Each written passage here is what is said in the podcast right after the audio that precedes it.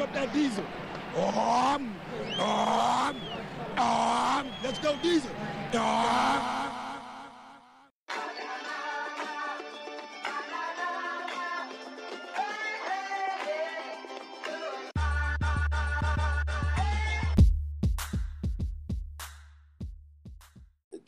back to camp, it feels way different than any other year, and it should.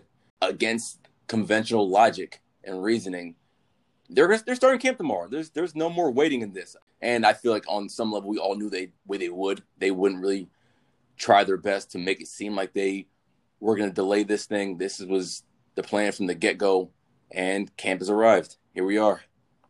Yeah, but Huge butt. listen, man, the stuff that just happened today with MLB, that's a warning for NFL. Mm-hmm. They're gonna have to think about this, man. This is like this is not gonna be as straightforward. I know these, you know, I'm not gonna say who, whether these owners believe in the in the virus or not. But the reality is, if this happened this quickly in MLB, in a sport where you can play two games in one day, so like postponing a game is not. They do this all the time in baseball. Mm-hmm. What would the NFL do if a team, if there's a, if the, the Miami Dolphins had this problem? What would they do? That's So- a great question. Camp is about to start, but is it? I guess I guess even though it's, tr- it's truly the official day of camp starting, but as we know, the first what was it, Paul? The first two weeks of camp is really they're just going to be testing them for COVID and having like virtual meetings outside. Well, not even virtual meetings. They're having team meetings. Cliff, um, I don't know if you saw, but each team is going to have a tent outside of their training facility, an open tent. They're not going to be holding meetings inside their facilities no more. It's going to be basically spread out to where they'll have all their team meetings outside. They're going to be social distancing. There's no nobody's going to be in a room watching film or anything like that. So they're trying to add some more steps to see if this is going to work. But I just really don't. I'm starting to have my doubts now, especially after seeing what happened with the Marlins, man. And for that to happen that quickly, this is this is concerning for the NFL season. I, I'm curious to see how it's going to work out. I don't doubt that there's going to be a lot of. Uh, I, I don't want to be conspiracy theorist here, but like there's going to be a situation where an important player gets sick, and the team is going to keep it quiet because they need that player on Sunday, and it's going to lead to a spread within that locker room. And who knows what's going to happen? How are the are the Marlins going to play any games for the next two weeks? Are they going to forfeit? Are they going to postpone it? It's already a 60 game season, and now you're talking about a team being shut down for two whole weeks. Oh, you mean And- keep it quiet like the NFL owners did with uh, concussions? No, they wouldn't do that. No, they can't, but they won't get away with that. Oh, I There know. was I'm just saying, there's another story that came out today that is bi- just as big as the, the Marlins story. I, I sent that shit to y'all. Hmm. The uh, Eduardo Rodriguez for the Red Sox got Yep. diagnosed with COVID. He recovered from COVID. Now he has heart issues that can't clear him to play. So the players are like a story like that is the type of shit that's going to make the players think that they shouldn't be playing in general. Mm-hmm. Yeah, and you see, uh, forgive me if I, if I butcher this name, Laurent Duvernay Tardif, the starting right guard for the Chiefs. He said, "I'm opting out of my deal," and not for nothing. This guy, on his spare time in 2018, got his doctorate from McGill, so he's no dummy. He's like, "Nah, this is not worth my." And he just signed a five million dollar deal or a five year deal for like forty three million dollars. Like he's leaving that on the table. He's like, no, my health is more important. And Hey, you man. see, De'Anthony Thomas opted out of his deal, which is you know, it's not as significant of a player as a starting right guard in the Super Bowl champions, but now you're seeing kind of like a snowball effect where one player opts out, now another. And then I wouldn't be surprised as this week goes along, you see some tests start to come in and people are testing positive and guys are like, no, this is not worth it. I just, I wonder what's going to happen, man. It's going to be a real crazy six weeks leading up to the season, but Some things are just bigger than football, man. Like the kid, the guy I don't know how to pronounce. You said Duvernay for the Chiefs. yeah, Like, is what he's going to do. I, like, more power to you, bro. Like, some things are just bigger than sports, man. Like, your life, your health, and helping other people try to get through the situation. Like, kudos to him for you know going and doing that. Like, right. it's to hell. With, I mean, I'm not going to say to hell with that contract. Like, obviously everybody wants to get paid, but to some people, money isn't everything. So what he's going to do, I, I mean, I got to give that guy props for that, man. Well, the problem is that money is everything to these owners, and they don't want to give up not one red cent. And that means having a football season start and continue on like everything is normal means their pockets are going to take minimal damage because remember they're already losing out on attendance and i'm sure there's a lot of different factors that play into that where it's going to hurt their pockets this year the last thing they want to do is cancel the season These are professional athletes, right? Mhm. They're like their physical bodies. Th- We don't know what this illness does to someone like a professional athlete. That's what are people the aren't saying, though. Actual risk. Yeah. We don't, do, I just read a story the, uh, this morning. This woman was talking about how she got coronavirus. She's essentially that she's basically had fevers and all the symptoms now for like three months. Mm. Right? Even if you do recover, like in Eduardo Rodriguez, what if your heart? What if this is do you just have these these these heart issues For the rest of your life. you can't play? Mm-hmm. What if you have issues with lung capacity? Just like losing, what if you're, what if Tyreek Hill lost two percent of his lung capacity? Mm-hmm. What if Patrick Mahomes loses five percent? Now you don't even have this. You might not have the same player anymore. The shit kills me how they just say how well these they're professional athletes. They're in tip top shape. They'll be fine. They get sick. They'll get over it.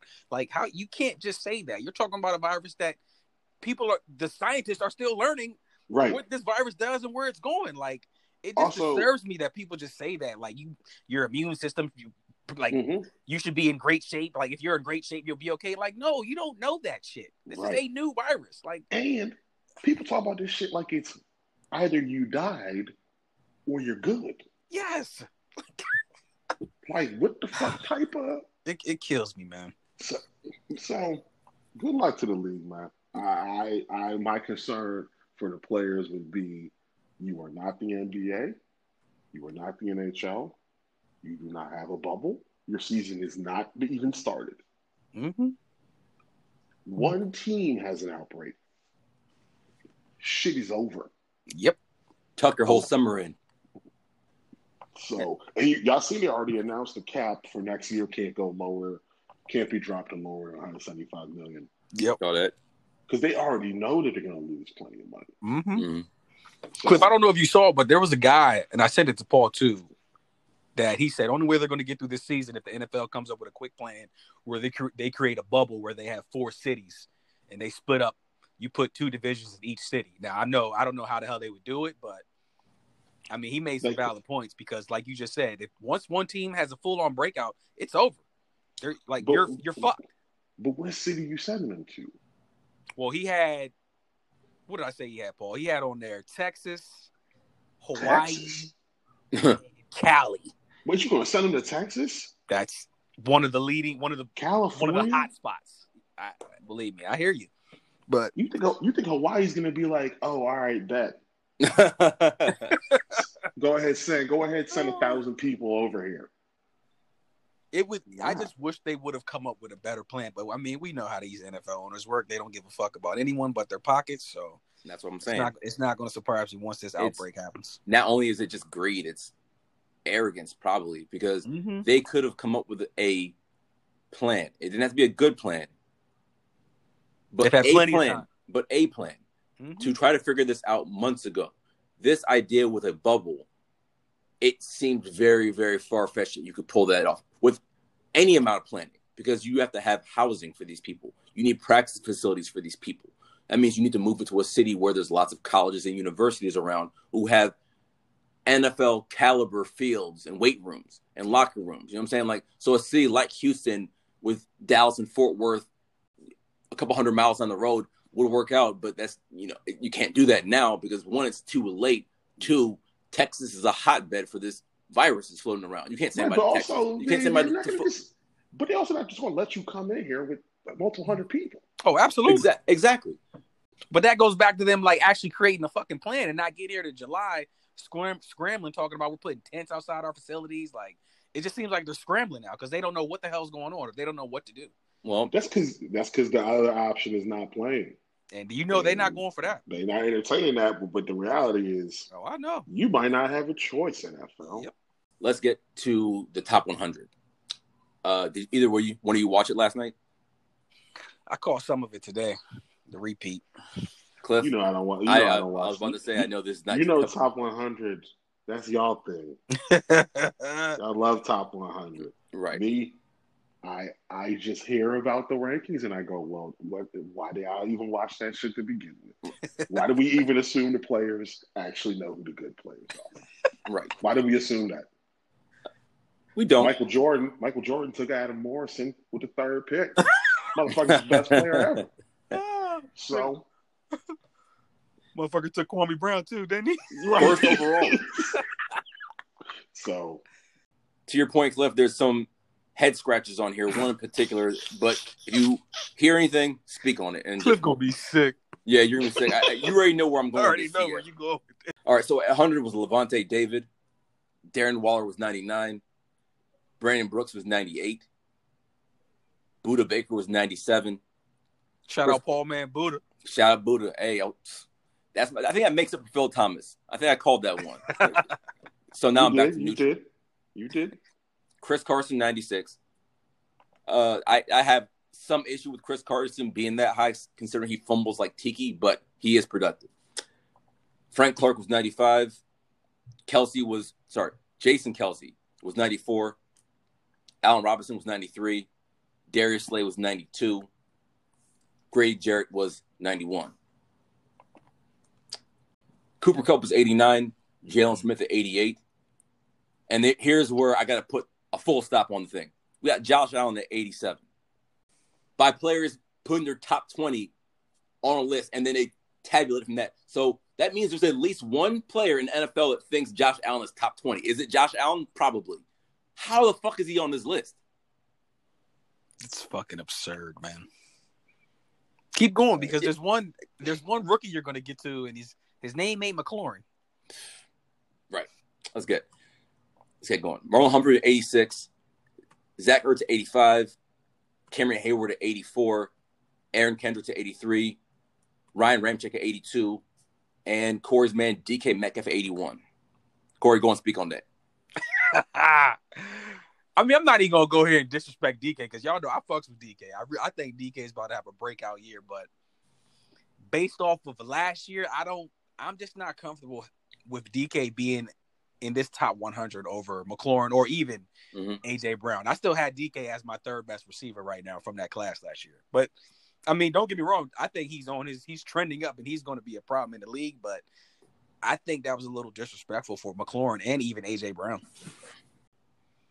Hey man, listen. Cliff, Cliff, like, give me a moment. Nah, because you know, because you know, in these leagues, these players are always complaining because when it when it's time to become GMs and all that, they're like, well, why doesn't anybody want the players? Oh, a player should be GM. It shouldn't be the nerds. It's like because y'all put out every time we ask them what y'all think of the other players, y'all say dumbass shit. like straight up. Facts. How how, how is we we go through this every year with the top 100? There there they they have some people in there in, in general who you're like, how does this person even how does this person even come to mind for you mm-hmm. when they ask you top players? We make aren't the votes public? Votes public or no? Ah, I don't Uh, know about think that. they are. I don't think they are. I could be wrong. I've never seen it, but then again, I haven't really looked for it. So Nah, they need to make this shit public so we Yeah, can 'cause shame these folks. I'm just not understanding how Josh Allen was. No, I mean, took his team to the playoffs. I mean, almost upset New England late.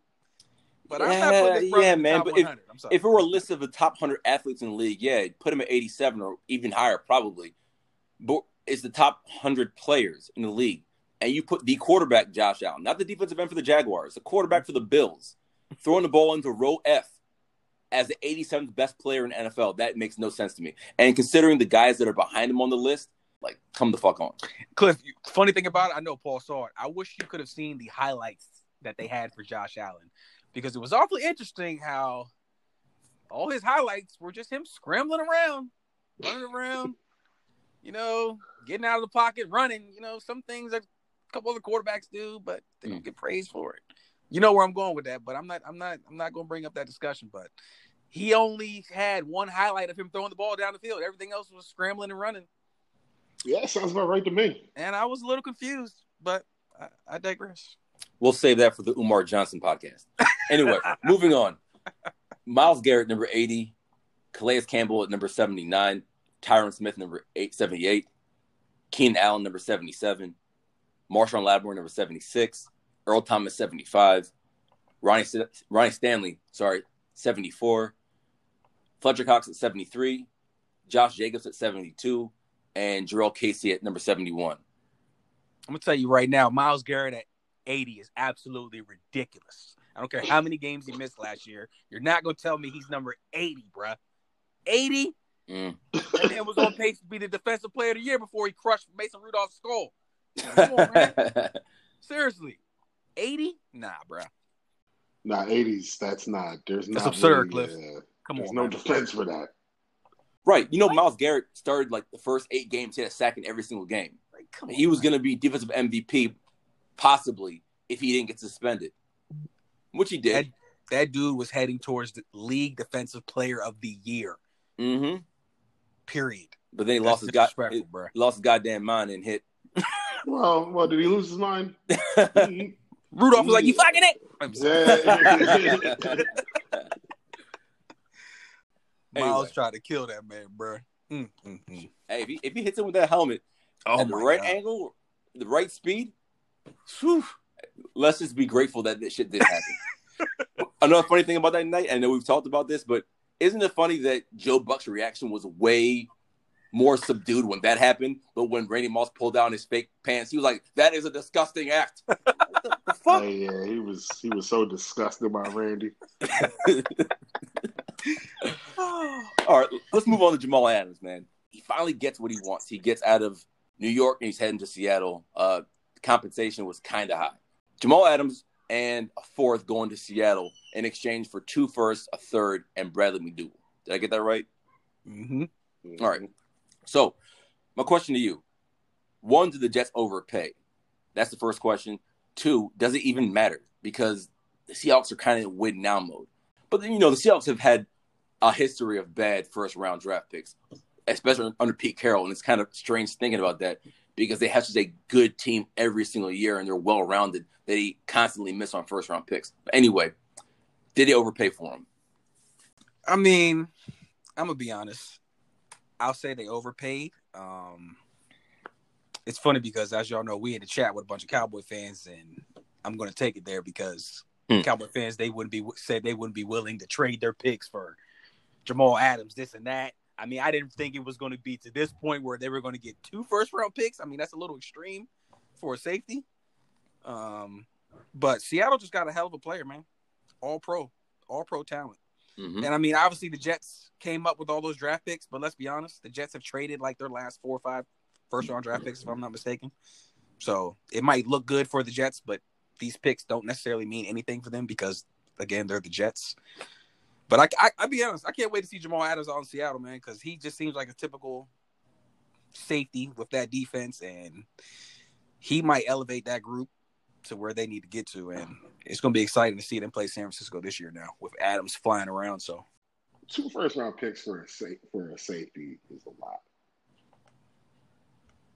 Yep. I know. I mean, I, I'm also not. I'm not as obsessed with draft picks as other people are. The only thing that I will say in Seattle's defense is that who the fuck knows what the 2021 draft is going to be like? Who knows how the fuck you're supposed to evaluate players going in that 2021 draft?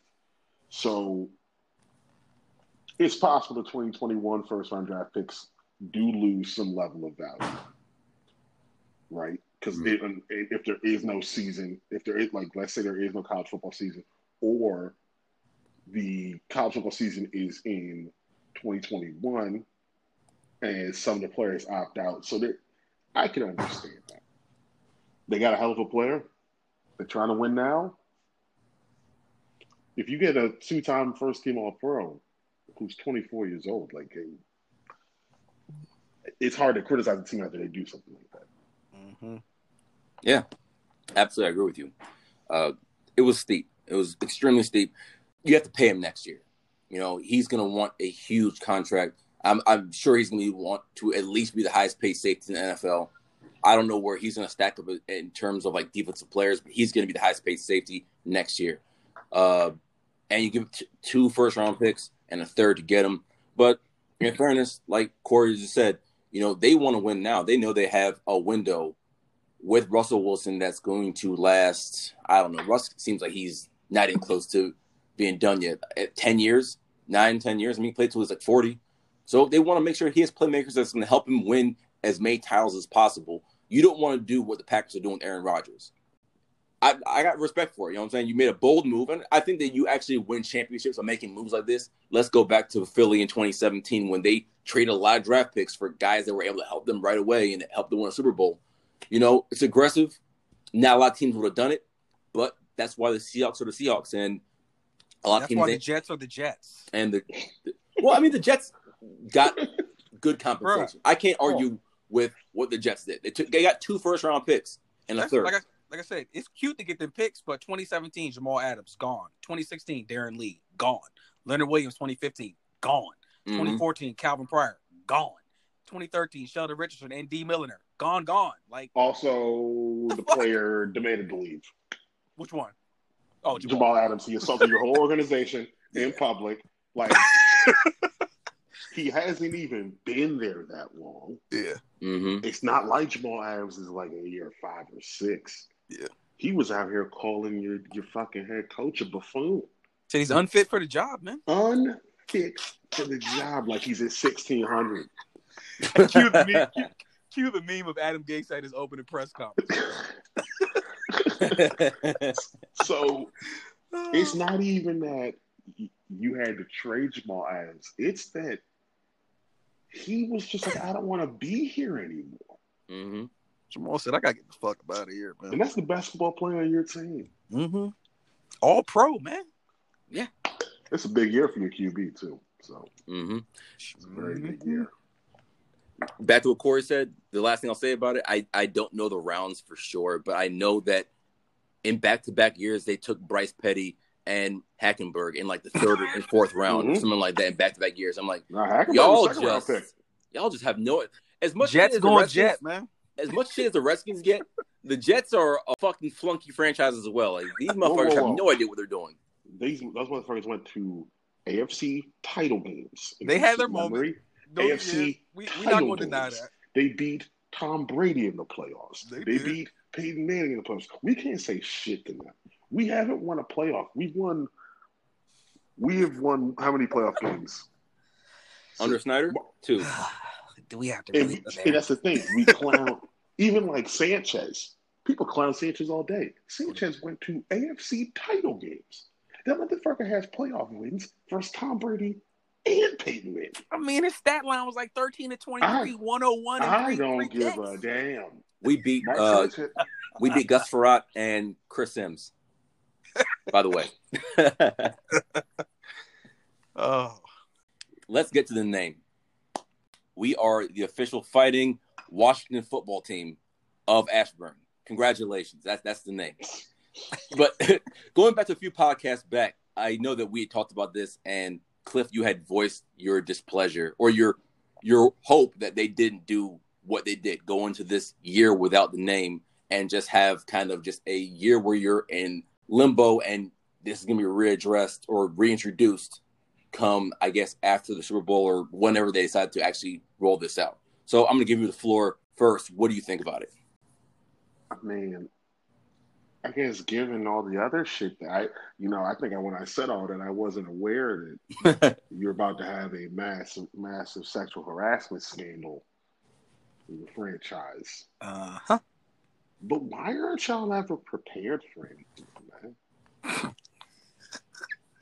Like, how come you're always unprepared? Everything always seems disorganized. Why? Yeah. Why? I have an answer for that. The owner's on his fucking yacht overseas somewhere, and he's not even in Ashburn, Virginia. What do you? We know why. The leader Hey, in cool. charge is the dumbass. Leader in charge of dumbass. That's the same man you said was going to speak publicly. I mean, That I was man- hoping, Cliff. You know, I was trying to hope that he would do something. You know, just kind of turn the corner. But I mean, I, I might have to take that back, bro. We still ain't heard from this man. Not a word. We heard from Ain't heard Rivera. a word. We Mm-mm. heard from Terry Bateman. When Rivera was being interviewed by someone, he's like, he, and I don't even know if he meant to say this, but he kind of slipped up and he kind of said, "Yeah, well, fortunately for us, like Bateman, he's been in, he's been here in the facility since January. What? I don't know. If, I don't know if y'all caught that, but Bateman's been around, so I don't know if he's been around. He kind of worded like he's been around like a consultant or advisor type, but he didn't just get into the building when uh I want to say in a recent month, in the last month or so. Like he's been around. And Yeah. I don't know if Rivera slipped up and told us that or not, but yeah, he's Well- uh he's been a part of the operation for a few months. What did they name him? He is the executive vice president and chief marketing officer. Used to be in charge of Snyder Communications. Oh, great. That's what I'm saying. like I said, it's entirely possible he's good at his job, but I just, I, I already don't trust you. I can't. How could I? And it kind of seems like it's a tone deaf move on Snyder's part. Like you hear the outcry from the fans and the media. The last thing I would want is to bring somebody back who has the stink of me back into the building. But sure enough, that's what he did. And maybe he needed just somebody to come out and deal with this scandal head on. Somebody who could actually head up the department of, and speak on this and, and not put all that on Rivera. And that's fair. And you probably had to do it in a hurry because this is getting bad now. We can't wait any longer. But eh, I mean, I mean, I just didn't want to see it. Oh, I Go- will say on their end, scandals out of the news. Yes, it is. Yeah, true. Yeah, because there's a fucking pandemic Uh huh. in these streets. hmm Also, we have a little breaking news for one of our players, fellas. Um, Oh yeah. according to the NFL Transaction Wire, Washington defensive lineman Caleb Brantley has opted out for the season. Whoa. John Keim just reported that. Wow. That's wow. That's crazy. They said he apparently he is high risk, so he's Yeah. basically saying, "Yeah, I can't, I can't play this year," which is smart on his his behalf, man. Like, Of course it is. Yeah, you can't man. play around with this. Hey, man, this means more snaps for Big Pain. Mm hmm All right. Yes, sir. means more pain on the field. Well, if there is a field to play on. Hey, good luck to him. yeah. Can't knock it. All right. Good luck to him. So, what y'all think about the uh, uniform switch with the numbers on the helmet? I think it's pretty clean. It kind of looks like the Alabama kind of look with just the plain jerseys and minimal anything on there besides just the Nike swoosh. Real, real plain. I'm a fan of the simple kind of NFL uniform, so I'm glad they did that instead of leaving the helmet bare. That I feel that would have looked funky, but um, I'm a fan. I'm a fan of it.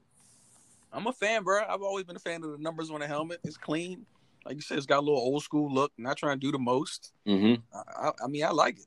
Hopefully, they do a little, you know, a little mix and match. Maybe do a little all burgundy, all white. Sometimes, maybe they'll switch it up. But I'm cool with it. Washington across the chest. Hopefully, they keep that going forward, whether they give it a nickname or not. I've always been a fan of putting Washington across the jersey.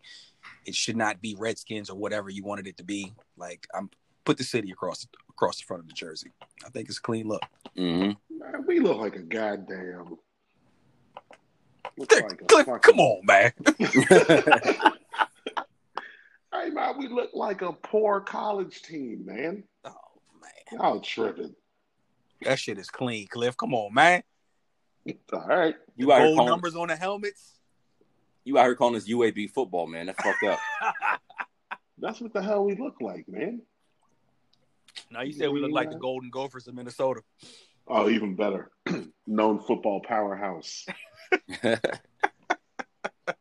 right. Well, I was thinking about the uniforms, and I didn't want to put them in this ranking, but I was like, you know what? I really should go ahead and rank all the uniforms. So I did. Uh, I'm gonna start right now. You guys just chime in whenever you hear something you like or you don't like. It's gonna be controversial.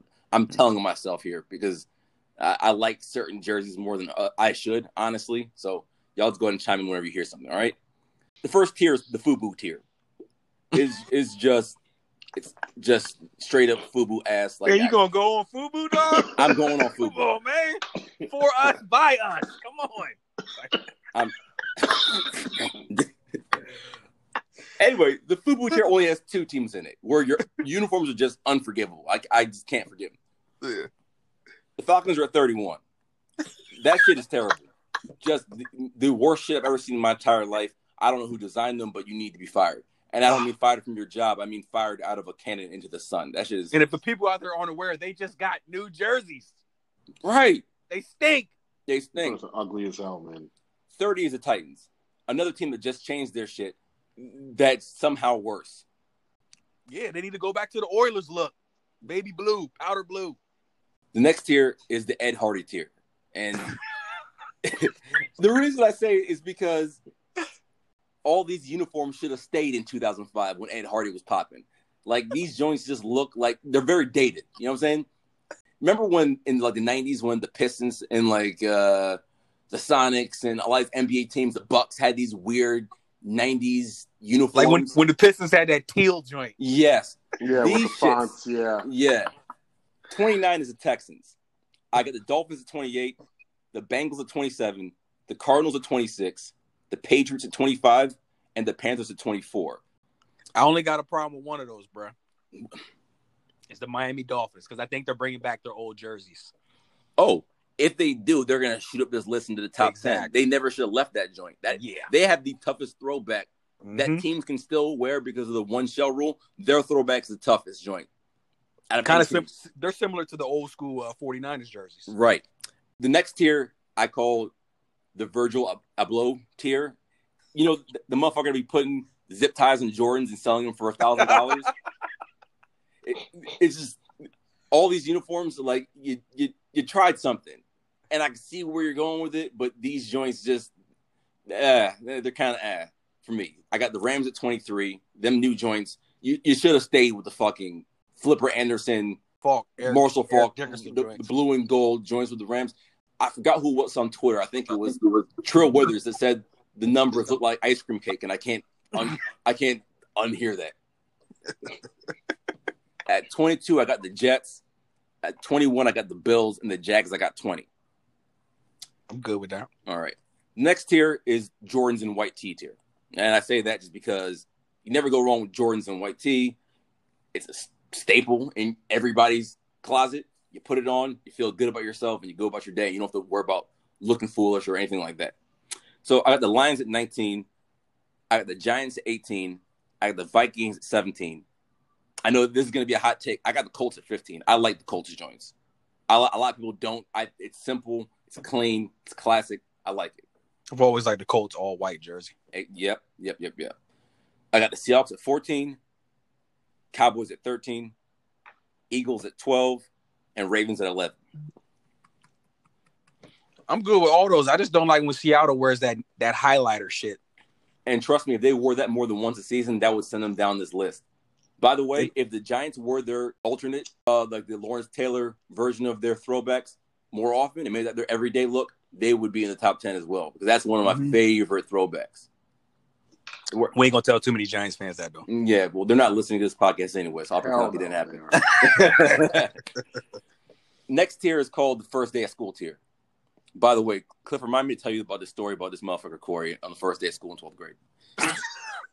what? Maverick, you you know, I'll tell it right now. I'll tell it right now. So first day of school, I, this this is gonna show this is gonna date us somewhat because it's gonna show what was popping when we were seniors in high school. I show up to school and I got the I think it was the Edgerrin James white Colts joint, and I got the like the matching blue like shooter's headband and the black flight posits. And I'm like, I'm about really about to step out and high step on these motherfuckers. Like if if confidence was from like zero to like Kanye West in 2020, like I was like a, damn near like a seven on that list. Like I was like, damn. Corey came through. He got the all blue. I think it was the Reggie Wayne joint. Yeah. It was the all blue Reggie Wayne joint. He got like the blue madness swishy pants. He got the fucking like magic blue flight posits. I'm like, this motherfucker stole my whole fucking flow, man.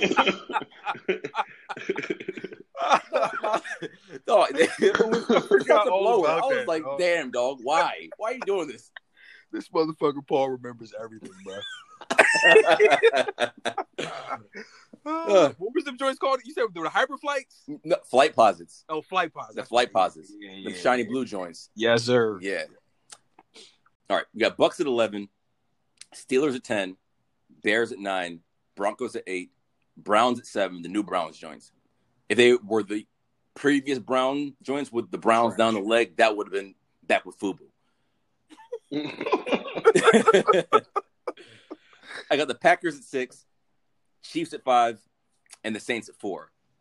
And the last tier is just God tier uniforms. Like these three joints are just chef's kiss. Like, mwah, these joints are perfect. The Chargers at three. I got the Raiders at two and the Niners at one. I definitely agree with that top three. Yeah. I would have even bumped Tampa. If Tampa Bay, went- I'm a fan of Tampa Bay's old jersey where they got the dude with the sombrero on the side, the old Oh, the creamsicles. Mhm. I love those jerseys, bro. Those are a classic. But I'm I'm good with that top three. Was I don't know why. Eh, Maybe because those uniforms are so old now. The when I think of those creamsicle joints, I don't really think of Warren Sapp, and I don't really think of of Tony Dungy, and I don't think of John Lynch. I think of the last time the Bucks were allowed to wear those throwbacks and Josh Freeman in them joints. I'm like, Josh Freeman, that guy. Jeez. that was that was Cliff, man. Cliff, is this I true? did like I did like Josh Freeman. hey, he had, he had a good. He did. Uh, what was that? His second year in Tampa it was good. No, he, he had a good year. I forget what year it was, but he had a good year. And then I think he, he was on some bullshit, and then we never heard from him again. Yeah, shit was all downhill. Then he had Mhm. that one start for the Vikings. Yeah, Where that he shit was started that terrible. Monday night game. Yeah. Yeah, when Favre was out. Y'all remember when Josh Freeman had the uh, Michael Jackson photo shoot? Am I making that up? That was a thing, right? I'm almost certain I remember that, bro. Hold I'm on about a to Google second. that right now. I, I'm about to whew. I find this show you. Oh yeah, I definitely remember that. it was in ESPN the magazine. Mm. Yeah. Oh my god. These motherfuckers. Hey. It was all downhill after that, brother. All right, let's get into the Redskins news. Uh, Alex Smith. I, I, you mean the Washington football team? Thank you for that, Mhm. Corey. That's a mistake that I'm going to make at least a thousand times this year on this podcast. I know I am too, bro. Yeah. I even have it on my like screen right now on the rundown saying don't call them Redskins. It's right on the top. anyway, Alex Smith. I don't know if they're gonna clear him. Again, it's kind of strange that he was cleared by his own personal doctors, one of which is a Redskins team doctor. So who knows? He might be cleared. I just I don't know if anybody who watched Project Eleven and the incredible harrowing situation that happened with this guy's leg 18 months ago, 20 months ago at this point, could walk or run or do anything like that again, let alone take impact from an NFL caliber player hitting it at full speed. So, I, you know, personally, being selfish, I would love it if he just either called it quits or like he became a backup or just a on the field coach or somehow because I just really don't want to see him have to go through that again. It's just like when you see him drop back in a preseason game, or there is no preseason, but if he has to play at any point during this year, or if he wins the starting job, how is he going to react to this first hit? How are people at home going to watch this guy back there and not hold their breath every time he gets under pressure in the pocket? It just seems like he's taking a tremendous risk. And I know he's an ultimate competitor and he wants to get back to where he was. And this is a big step for Alex Smith's recovery mentally, and I'm all for that. You know, I, I'm so proud of him for actually fighting back and and not only taking back his life, but actually taking back his career. But I just I am worried about it. I'm real worried about it. I mean, what I'll say is, I mean, when we first had this discussion yesterday, like I was like, "There's no way Alex is going to do this. He's, there's no way he should be doing this." Blah blah blah blah. I, need to stop doubting number eleven. I'm not going to do that because, based on what we saw from that series that ESPN had and what that man had to deal with, bro, I am not going to doubt Alex Smith with anything that he's trying to do. I mean, I'm happy for him that he could just walk again first and foremost because that was just ugly and the way they broke it down, all the shit he had to go through, and possibly almost losing his life and shit, bro. Like to be at this stage where you can even go and attempt to practice football again, like he's already winning. So I'm not expecting us to get anything from him. I mean, if he gets back to the point where he's going on an active Sunday roster, then by all means, Alex, you do you, bro. But I'm just happy for him, just in general, that the man is able to walk again. So Good luck. Good luck with what you're trying to do, Alex. I'm not expecting nothing, like I said, but I'm happy for him. Yeah, um, listen, guy wants to come back. Who the hell am I to tell him he, he shouldn't come back? You know what I'm saying? The guy's been playing football his whole career. He's supposed to, he. It says a lot about the guy that he went through all of that, and his first instinct was to come back. Mm-hmm. So I'm like, who am I to question it, man? The man wants to play football. So, good luck to him. I hope he makes the team. I hope he. I hope they clear him because that'd be a fantastic story, man. Yeah.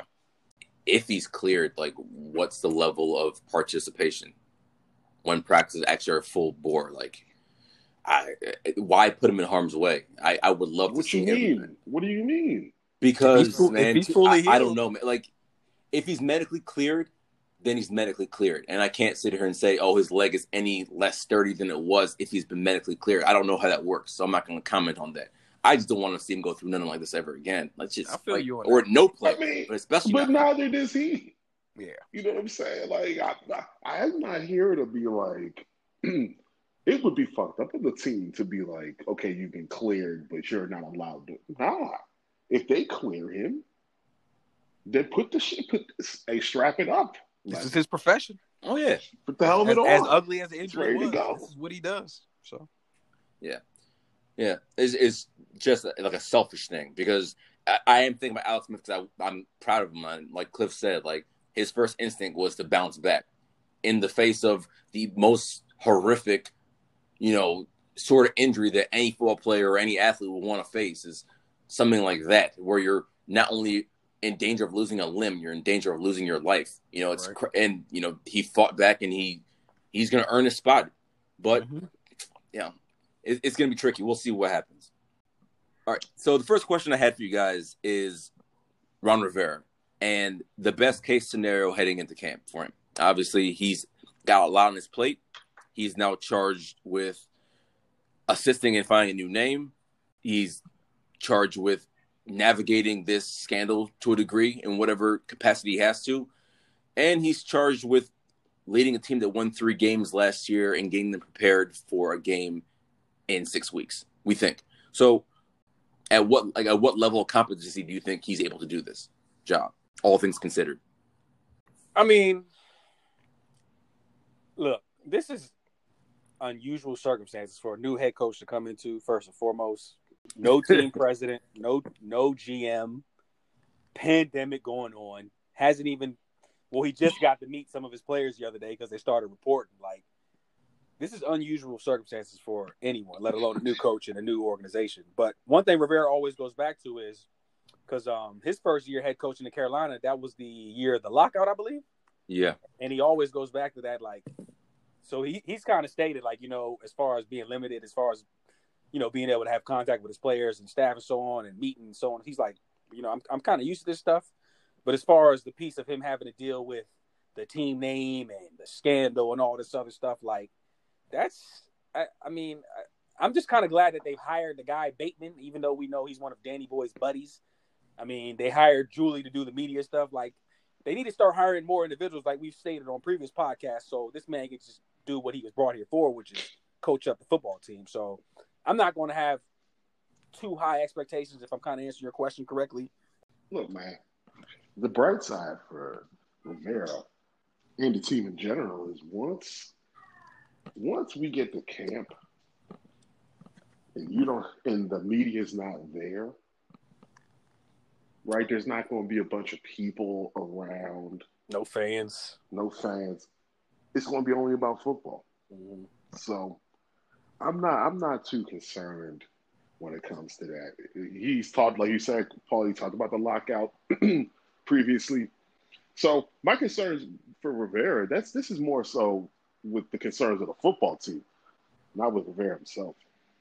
Yeah, yep, that's fair. I, you know, there's one person that I trust. Can you imagine going into this mess with Jay Gruden? yeah man and bruce still in the front office like Oh, oh my God. I probably wouldn't even watch a game this year. If I had to trust one coach to lead us through this, it is Ron Rivera. These circumstances, like Corey said, are unconventional. It, no coach should have to go through it. I'm sure this is way more than he bargained for. And I, I think if in a moment of honesty, if you asked Ron Rivera if he wished he could take another job, I'm not sure for sure that he would say yes, but I'm sure as fuck he wasn't expecting all this shit to happen. But like like Cliff said, it's it's about the team now. You know, there's other people in the building who are handling the name change.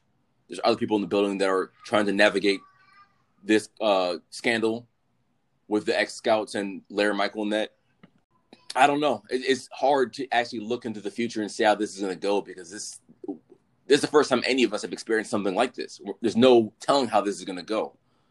But I do know that I feel comfortable with somebody like Ron Rivera steering the ship instead of somebody like Jay Gruden. I know that for damn sure.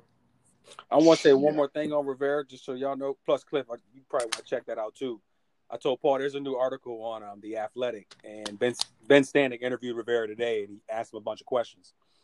And to kind of sum it up, one of the questions basically like, "Do you regret, you know, signing off on here?" Blah blah blah blah. Apparently, a fan sent Rivera like this evil ass letter because he didn't want the name to be changed, and he's like, "You're only here for the money." Rivera straight up said, "Well, uh, first off, that's bullshit."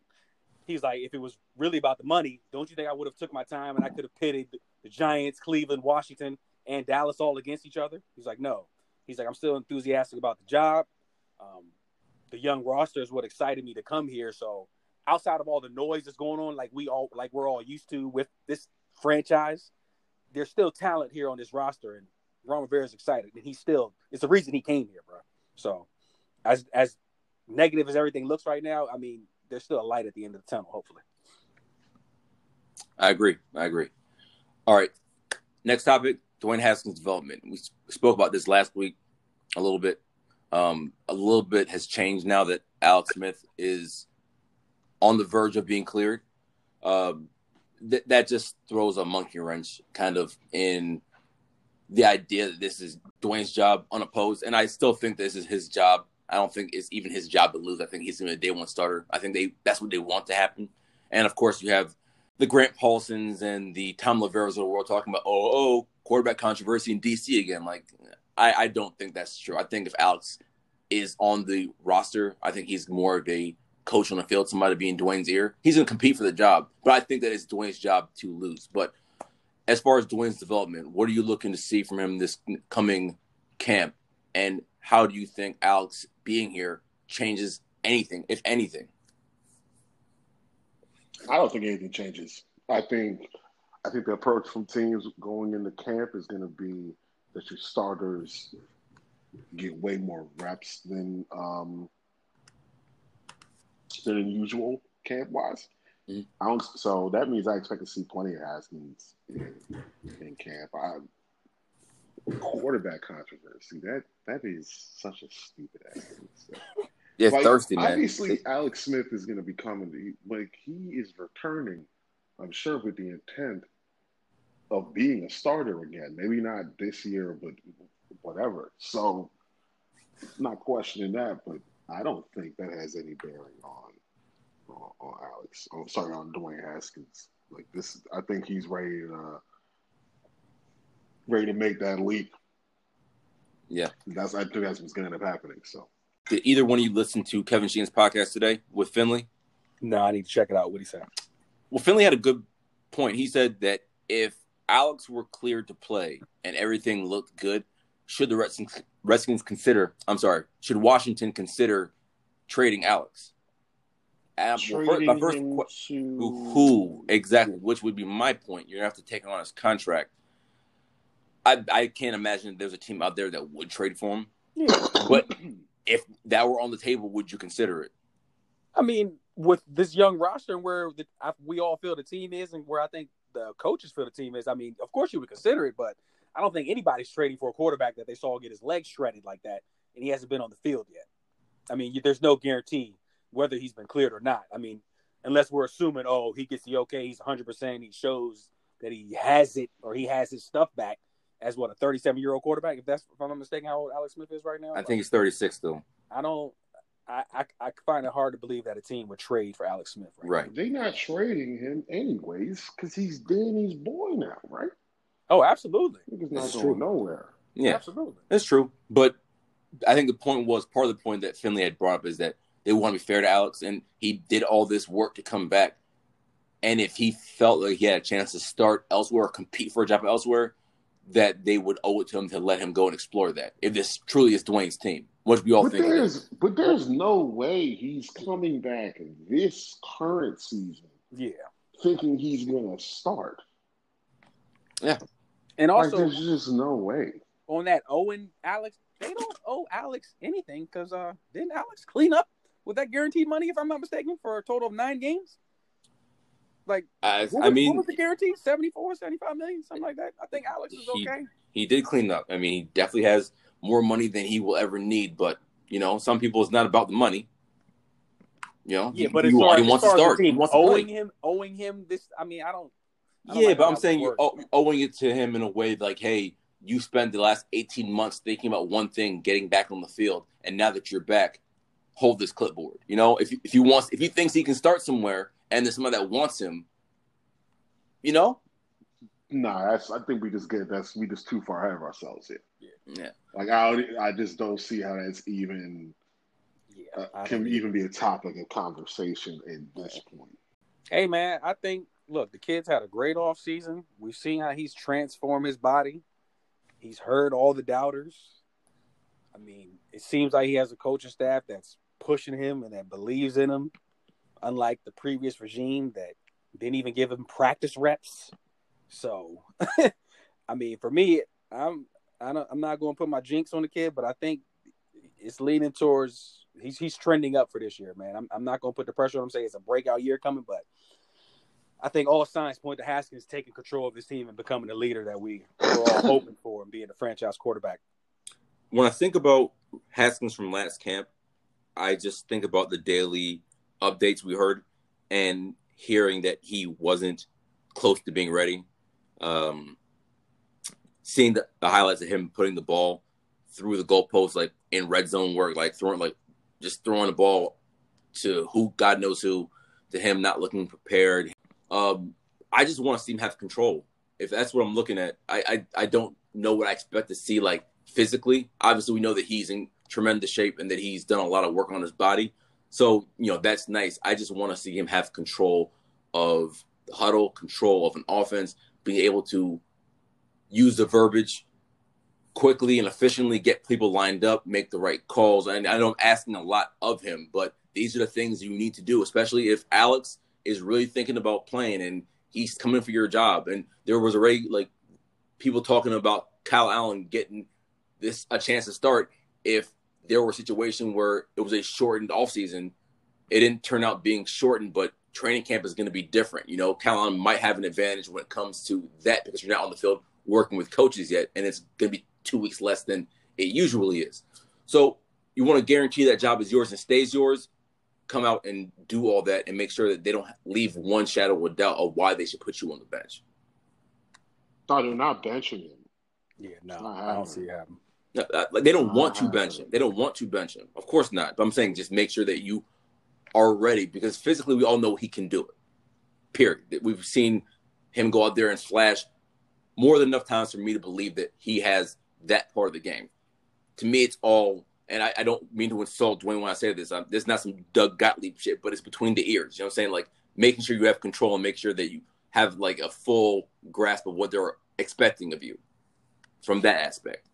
Well, he's already made the statements that he's, you know, completely grasped the offense. It's just a matter of getting to the field, you know, getting practice reps and stuff. But Right. also having a guy like Scott Turner, I think Scott Turner is going to help him out as far as play calling and you know getting the ball in playmakers' hands and having Ken Zampese as a quarterbacks coach. Like these people are there, like they're there to help him to help grow this quarterback. Not like like I said, unlike um who did we have last year? We only had O'Connell, who was really looked seemed like he was had the best interest of um Haskins. Gruden didn't want him. Callahan at first didn't want him, but it seemed like he came around on him. Um, it's all about them putting him in position, you know, to succeed. Like, and like Haskins has stated, like the verbiage of this playbook is a lot different compared to that West Coast offense that Gruden had. So Mhm. it's a numbers game now. So he's kind of adjusted to it. It's, it's going to be all about practice reps. And like Cliff said, he should be getting all the reps anyway with this short and off season. So Yeah. let's, let's just see how he comes out rocking and rolling. True. All right. Competition at the Z receiver. Um, Cody Latimer was put on the exempt list today, uh, stemming from that legal issue you had um, and the arrest. I, I believe it was back in May out in Colorado. Uh, so who knows what's going to happen with him? I think we all assume that there was some sort of legal action or some action coming down at some point. Um, so yeah, we can't count on him. He's not going to be here. At least we have no idea if he's going to be here. So I think that the Z receiver isn't currently on the roster. But what do you think the best way to go about it in the meantime is? Who do you want to see step up? Who do you think should get the first crack of stepping up?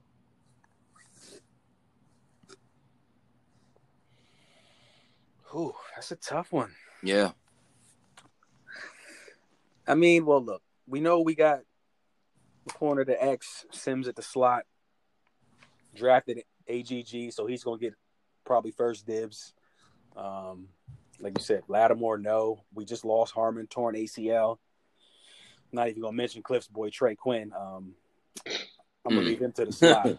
but, I mean, honestly, I would have to probably say with what we got on the roster right now, it would have to be AGG, man. I mean, we don't know who they're going to sign, so we can't really play a guessing game of what's going to happen. So hopefully, a young rookie like Gandy Golden can step into the role. Um, another one I'm gonna keep an eye out for. I mean, I know it's a short off season, but like I told y'all before, the special teams coach already mentioned this guy, and Isaiah Wright is a former playmaker at Temple. I don't know how. He, Yep. I don't know where they plan on putting him in the offense, whether it's XZ or slot, but I don't know where he's going to fit. But he may have an opportunity as well to, you know, find a role in this depleted wide receiver core. Yeah. I know where Cliff's about to go, and I, I might be with him. Where am I about to go? we need to sign two guys ASAP. I mean, we need to sign two guys, but I mean, we talking about people in terms of on, already on the roster. Right. Why can't I mean? Where the fuck is Cam Sims? It's a good question. Cam Sims, guys like him and Trey Quinn. To me, it's like you, you're two of the guys who, excuse me, your roster status is in jeopardy. Mm-hmm. So both of y'all need to have the best camp you can possibly have. Right. But you're not making the team. Jay's not here to keep getting to give you a job this time around. Nope. Like Yeah. you're not one of Jay's guys, Trey Quinn. Like Mhm. those days are over. So I would say those two. Yeah. This is an opportunity. Yeah, I agree with you. It, I know that Cliff had said on his last podcast that right tackle was the biggest concern of his on the team. Right now, I think the other wide receiver spot is my biggest concern. I just I'm looking at the guys who they're who are currently here who are going to be filling in, and for a number of reasons, all of them are unappealing. It, and that's not to knock AGG or any of the guys who are here you know, maybe AGG comes out and he has a McLaurin like camp and shows everybody that he's ready to break out like right off the rip. It's just, ugh, I don't know. It just doesn't seem like that's the wise way to go about it.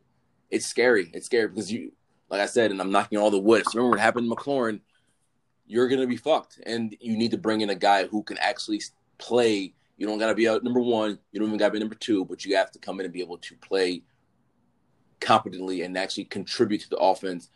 Just catch a few balls, get a few yards, like just understand the playbook quickly.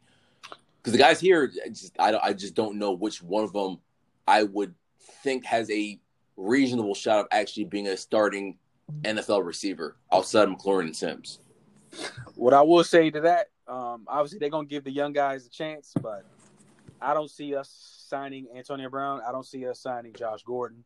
Chances are, if they do go outside, it's going to be like some of them old Panthers receivers they had, like a Jarius Wright or Chris Hogan. It's not going to be nothing splashy, so it could be one of those little veteran pickups like that until the young bucks truly get an understanding of the offense. So it won't be anything glamorous if that's what Washington fans are looking for. True. You know, I wouldn't mind Jarius Wright. Oh, me neither. He's okay player. Um, I know Chester Rogers is out there. Tell We you mentioned we uh, have to sign Javon. Kearse. Not Javon, I said Javon Kearse. I'm lunching. Jermaine Kearse. Jermaine Kearse. Yeah, but he, I don't know if he's healthy. I haven't heard anything from him all off season. I know that he had a really bad injury last year. I forgot what it was, but he, I remember his season was short. Um, that's a guy that you could fill in if need be, but um, You know, the options are limited at this point. And I think Corey's right. I think Corey's right about Isaiah Wright. I think that's probably Yeah, I mean, in terms of people in the in there. Who else is? That's probably someone we could that that, that is going to have that opportunity. And then, um, excuse me, your man uh Darvin Kidsy. Mm-hmm. He's still here. I've always liked Kidsy. Uh, I think that he could probably contribute. I I think that's the way it's going to be this year. Your mainstays are going to be Sims and McLaurin, and then you're just going to have a group of guys at the other spot, just time sharing, just trying to get through. Just trying to make some plays. Yeah, yeah. Plus, I we, think we that's got to keep in mind we don't know how often Antonio Gibson might line up outside. I mean, Yeah. We- Absolutely. Again, that goes back to Scott Turner. You know, being a little creative with the offense. Obviously, we're lacking a star power receiver outside of McLaurin and what Sims does in the slot. So we may see a few times where we have a four wide, but you might have Gibson and McKissic out there. You know what I mean? Like, it's he's going to have to mix it up. absolutely, absolutely not feel you on that. I, I- you're going to have to get creative because as is the, the group just isn't good enough. And I know that McLaurin's a dog, and I know he's going to get all the targets this year, drafting in fantasy if you All can. All the targets. Yeah, but you you know, eventually they're going to put two or three guys on him. I mean, if he's the only viable option, you you know, what are you going to do? I think it would be in Haskins' best interest to get another guy who can actually go out there and play. You know, you just can't deprive your young quarterback of playmakers. It just doesn't. It's not really conducive to a winning strategy. It's not, but I, I think they're aware. I think there's no way they can look at the depth chart and not be thinking that Right. they weren't planning on Cody Latimer getting in trouble. They didn't signed him. anticipate Harmon shredding his ACL. Yeah. either. Yeah. So it definitely gives Gandy Golden a major opportunity. Mhm. Like you would come out here and this could just be your Right. job, Yep. you know, from the start. So Yeah, AGG, a big body, man. You saw him practicing with Haskins. I mean, I know it's shirts, shorts, and shirts, but AGG, he can go up and get that ball. Right. I think all eyes are going to be on Gandy Golden going into camp because not only does he have a very exciting style of play, people want to watch him, but now you're actually counting on him. You need Mhm. him to actually be ready week one to play. Like this, there, there's no. Harmon, there's no Latimer, there's no veterans in front of you that are going to be time sharing your snaps. Like these snaps are now yours to take. So Mhm. it's time to actually put your best foot forward and show what you got because the opportunity is here right in front of you. You can win this job, not just for this year. You could find yourself being a mainstay at that Z position Be the for the one-two next few years if you play well, you know? So mm-hmm. it's a big opportunity for him. Yep. All right. Let's talk about Bryce Love real quick. And we spoke about him last week. I think Cliff had the hot take that he thinks he's the best running back on the roster and that he well, wait, wait. and he's gonna start and, and that he's going to start if healthy. You did say that, correct? It's not what I said. You said that he's gonna start if I healthy. said, I said, I said if he's and if he was healthy, he could be our best start, our best back. I did not say if healthy, he's our best running back. That's that's a different. That's not the same, Paul. you know what? I I'm putting words in your mouth. That's my bad. That's my bad. I was on I was on my Fox News shit. My bad. That was some Fox News shit.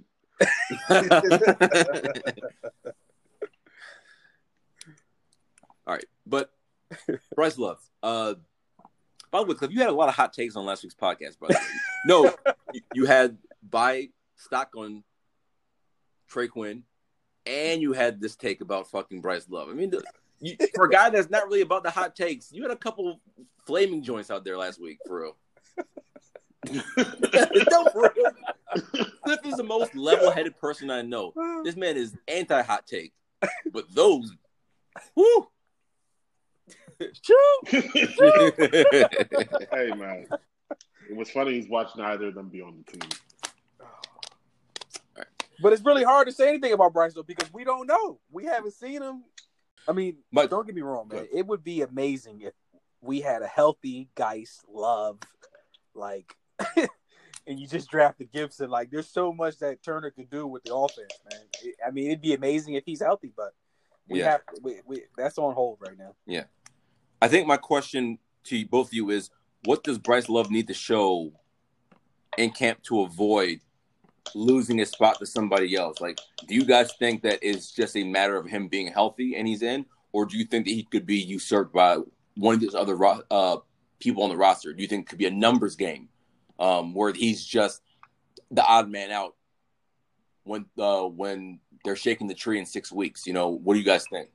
If he's the Bryce Love from before injury, then he's not getting cut. No chance. It's very simple. Mm-hmm. If Yeah. he is the Bryce Love before he was injured Heisman. was a first round pick. Mm-hmm. hmm He was a dog at Stanford. Let's call it what it is. So he's not getting cut. Yeah. It will be if it is the Bryce Love for if it is the Bryce Love that he we think he is capable of being or we thought he w- was capable of being before that injury, it will be very apparent Mm-hmm. the first time he touches the ball. Yeah. These are facts. These are facts. I'm looking forward to that. I mean, the So- dude was a dog at Stanford, bro. Like, Yeah. So is that the bar we're setting though? Like obviously asking him to be the same guy he was 21, 22 months ago is not realistic. first things first, he needs to show that he can get through a week of practice. Right. You know what I'm saying? Like, it's really hard to put expectation on Bryce yet because we don't know. He's really, truly the unknown because he has not suited up one day since we drafted him. And not being, and with this crazy offseason going on, there's been no updates. There's, he's, I mean, unlike Reuben Foster, who's been posting videos, like, there's been no footage of Bryce Love running around. There hasn't been anything. So, Yeah. And I think that's what I mentioned last week while I was so worried about him is the fact we haven't heard anything about him. Usually, and maybe Bryce Love isn't the I'm to post my workouts on Instagram sort of guy. You know, that's perfectly fine. But just the fact that there's been no chatter about him at all made me nervous because the last thing we heard about him was that he needed another surgery. And maybe that was just to clean up the previous surgery. And this was months ago. So he might be on the mend. He might be fully recovered. But who actually knows? I just want to know what he needs to show if he's in camp, stay healthy, and if you're even 75 or 80% of the Bryce Love that we saw at Stanford, then you're going to stick around. You're going to be here. You're going to be part of this backfield. oh, no doubt about it. Do, do All right. people even follow him on social media? Is he even on there for real? He's on there, but he don't, he doesn't post much. I have never seen a Bryce Love tweet. I can say that for sure. I honestly, I think his last post might have been like when we drafted him. Damn. Um, Well, then that, that explains why we wouldn't have heard anything from him. I mean, he's not.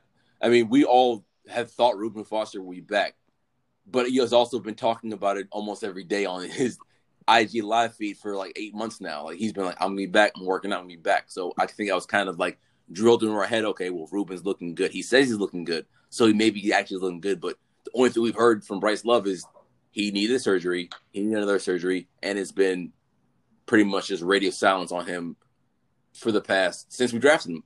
Other than Yeah. that, Yeah. Yeah. mhm. Radio silence. Even the Yeah. surgery wasn't announced. right? It wasn't. Wasn't Yeah. announced by the team. Nope. Mhm. All right, so let's talk about the competition on the left side of the O line. Um,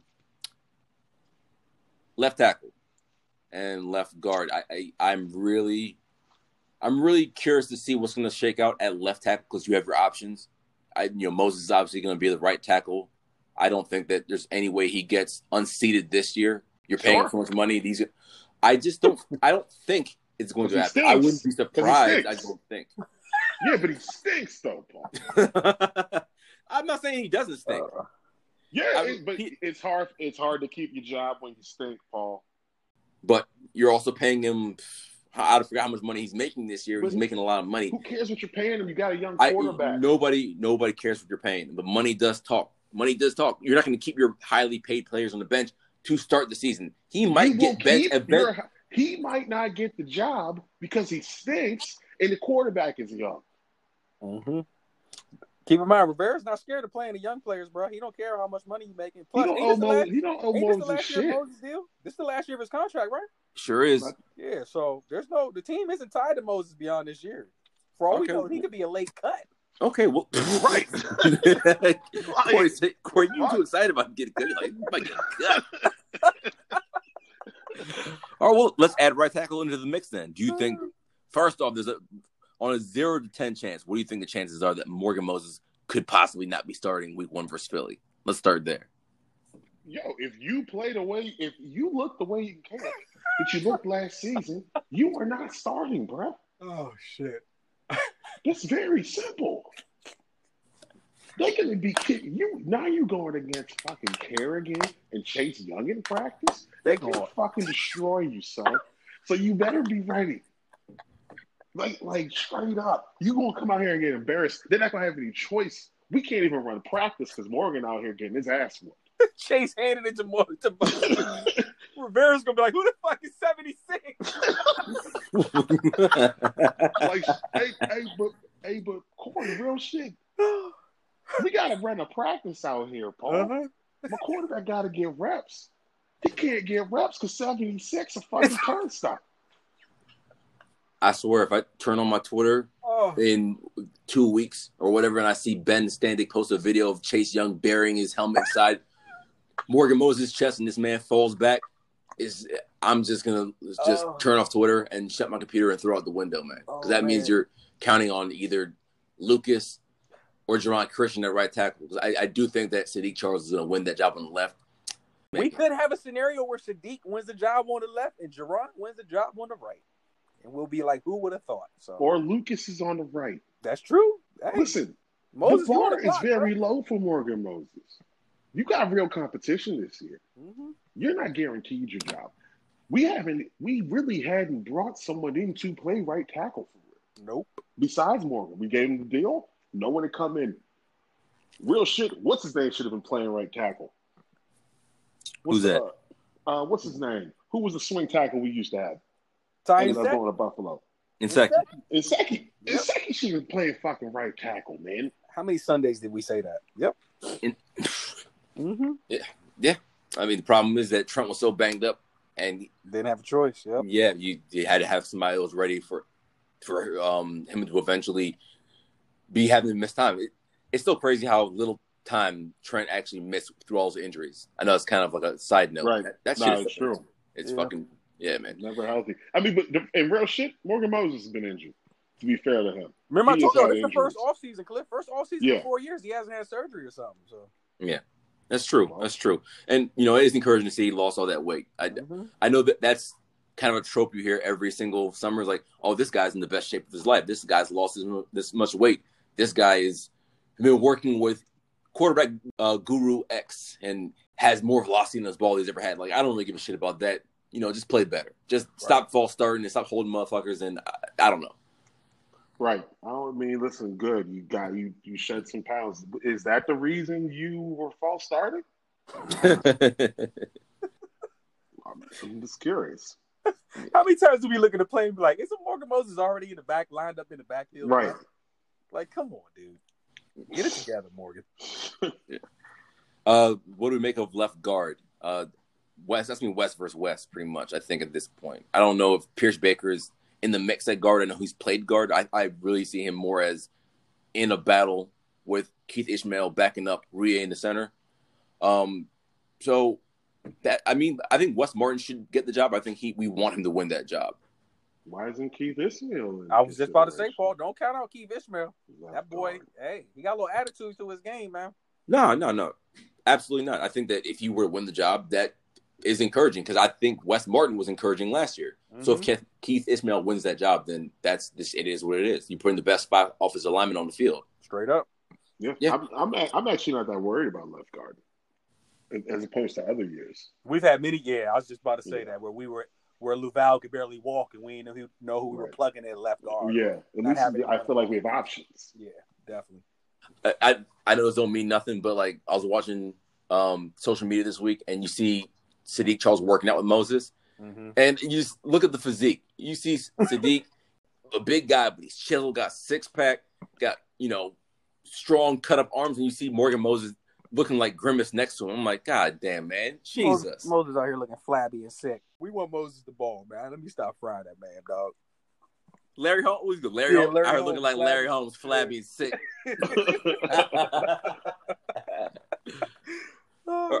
All right, let's talk about the rotation on the D line real quick, and we can actually throw Ryan Anderson into this mix. Who's the next question? But That's my dog. that, that's that's Corey's man, and we gave your man the ex fullback a lot of shit, but he's he's actually shown some things, and actually, you know, we've Can't go on my man no more, dog. we've heard Del Rio and Rivera reference Ryan Anderson a couple times this year. I mean, he's mm-hmm. I know people talk about maybe trading him over the offseason. I, I don't think ever was going to happen. I think they had plans for him. I think they had big plans. But let's start with the D line.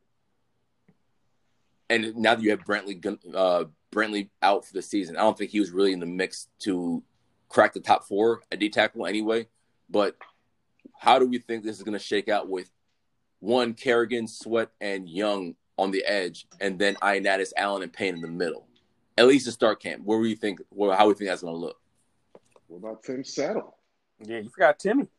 Mm, you think Settle might start? I'm not saying that's crazy. That's Well, not, not start, Settle's been not good. Start, but not start. But Yeah. listen, it's going to be so competitive for snaps that you might not be able to keep Settle off the field. I was gonna say, man, going from this three four to the four three, like that's somebody. I mean, obviously, people always talk about who's starting, but in Yeah. the end, there, it's going to be a rotation. They're going to be. It's just fortunate for us that we have players like I say say Ioannidis doesn't start. I'm I'm assuming he may start, but like I'm looking at a depth chart on CBS, and they have John Allen, Daron Payne starting, backed up by Tim Settle and Matt Ioannidis. Like 31 other teams would have wished their second string was Matt Ioannidis and Tim Settle. So Right. those, Exactly. however they disperse those snaps, by all means, we just know we got dogs in the middle. What about on the edge? What do you think has with Kerrigan? I mean, I assume that Young is going to be starting at right end. That's just my assumption. I could be wrong, but that's yeah, just that's what I'm locked going up. to say. Yeah, that's stamped. Yeah. Right so on the left end, you have Montez Sweat was a first round pick just a year ago, or you keep Ryan Kerrigan as the lion's share No. on the left end, getting all those snaps. It's going to be Montez Sweat. It's gonna be Montez. Like, Kerrigan, um, Kerrigan's going to come in ready to go, but Mm-hmm. Kerrigan understands this as well. I'm pretty sure. So Yeah. Plus, Uh, we're not we're not gonna be relying on Kerrigan to come out there and play a full. You're gonna allow him to come off the bench, like that might even elevate his game a little bit more right now. I this You is know, the best, this, was the- first this is the best D line in the league. Yeah, mm-hmm. let it be Uh, known. On Yeah, paper. Andy On Benoit, paper. Andy Benoit was saying that today on the MMQB podcast. Like I did the little NFC East preview, and obviously they were very uh, what- what's the word I'm looking for? They were uh, harsh, just for lack of a better word, of the offense. But when they brought up the defense, they were like they have at least the highest pedigree as far as defensive linemen in the league. You've you know all those first round picks, and going back to Ryan Kerrigan, you that was that five first round picks that are on the D line, and the best player on D line, one of the best players on D line, is a fifth round pick. Um, you know, high ceilings, all of them, and if they all work out the way it's supposed to, you could definitely see a scenario where we're having this conversation in six months, talking about the Washington Washington Redskins, the Washington football team having the best defensive line in football. It's very possible. Um, Got to put it together, but it's possible. but back to what Corey said, yeah, I think that Ryan Kerrigan, if if everything works out the way I think it should, he's more of a pinch hitter, but he's not gonna be a guy that's gonna be on the field and just basic like base sets. You know, when you're out there on first down, like it's gonna be the four that we expect. Maybe Ioannidis, maybe it's Payne or Settle, but I think that Sweat and Chase Young on the edges is, is the is the move for sure. I think he's more of a guy that you bring in on like situational passes, rushing situations like third downs. Maybe you move him inside, kick him in over tackle. Thank you. I don't know. I don't know. I was gonna say, just think of the, just think of what they could do on third down when you have Chase and Sweat outside, and you could, you could move Kerrigan inside. Well, I think about how the Eagles used Chris Long for a couple of years. Mhm. I, I know that's the Yep, comp, that's a prime example. right? And they did that with Chris Long. They moved him around a lot. And I I don't know if Chris Long towards the end of his career was was better than Kerrigan is now, but I think you could use him in that same kind of fashion for sure. Yeah. All right. Um, Ryan Anderson, uh, where does he fit in? I don't know if he's a D end. Is he a Sam linebacker? Is he in contention to start? I, I think that if you asked me who I think the starters at first blush, I would say SDH, a healthy Reuben Foster, and Holcomb.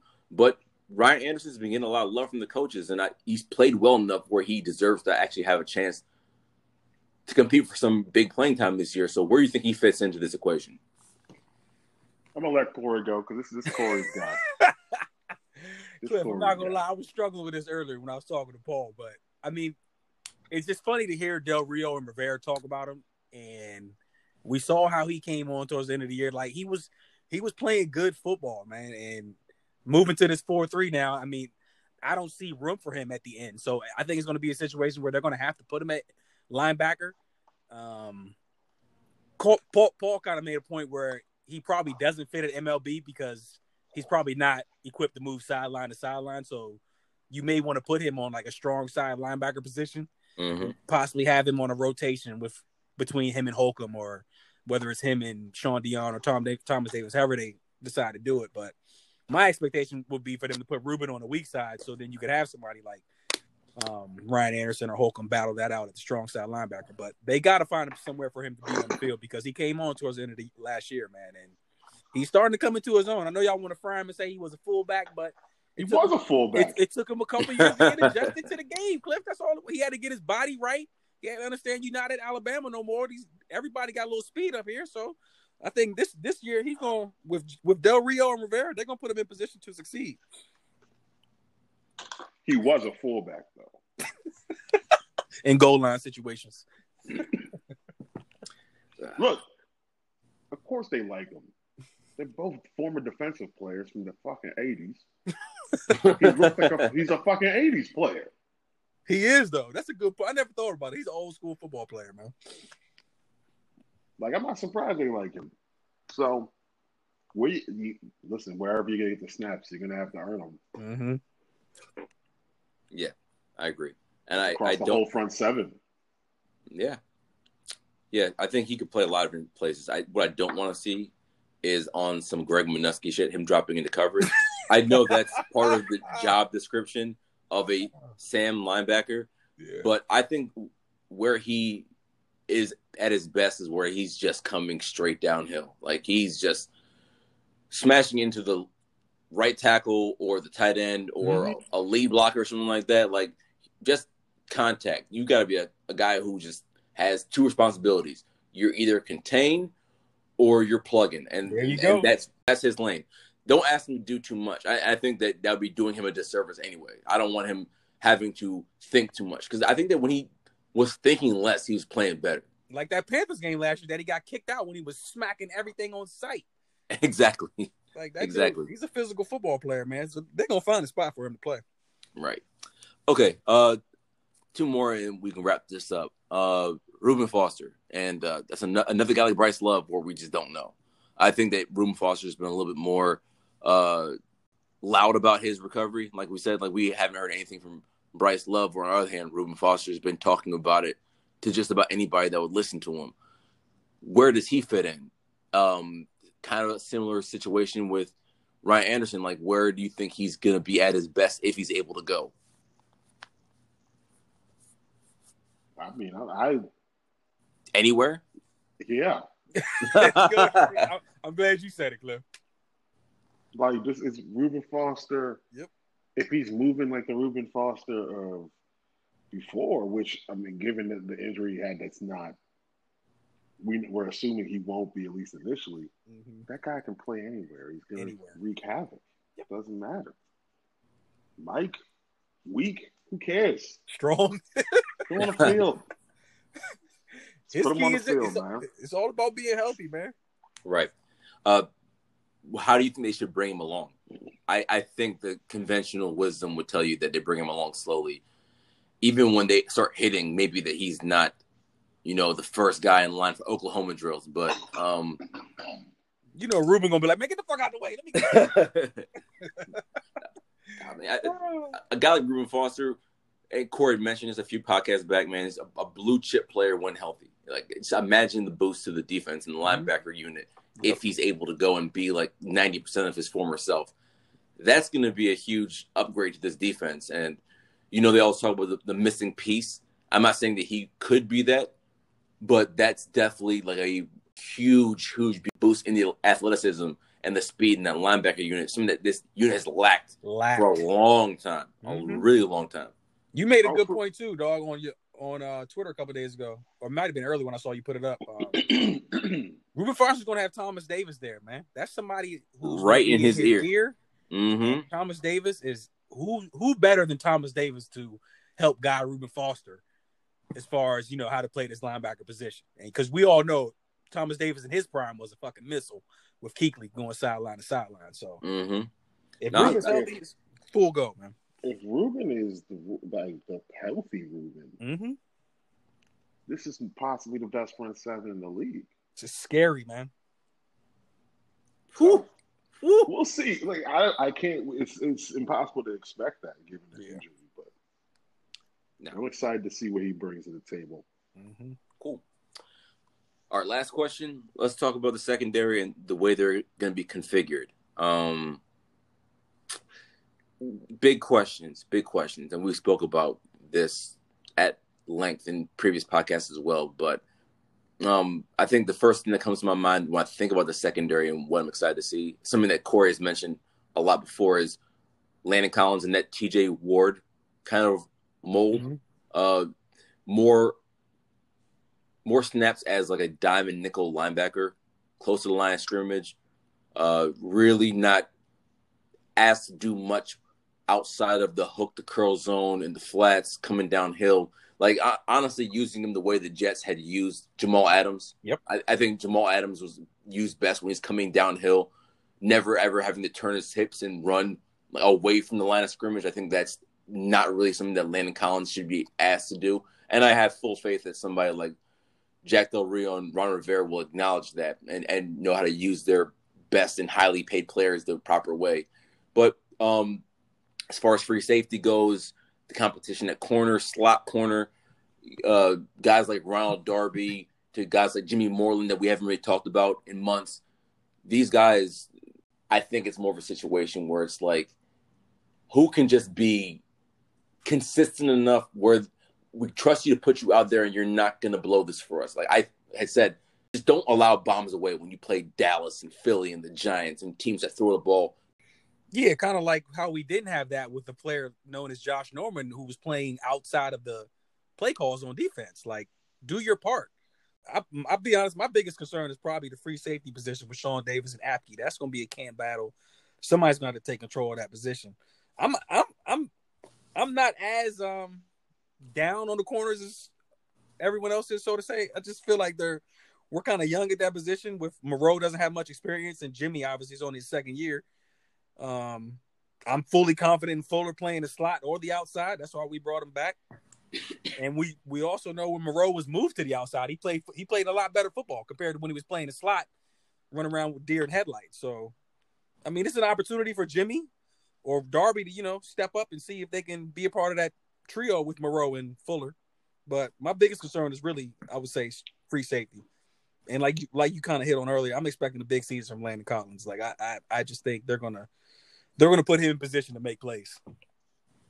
Yeah, yeah. Landon Landon looks like he's ready for It's a breakout big- year coming. Big year. Um, look, corner corner is going to have his question marks because we traded our best corner, right?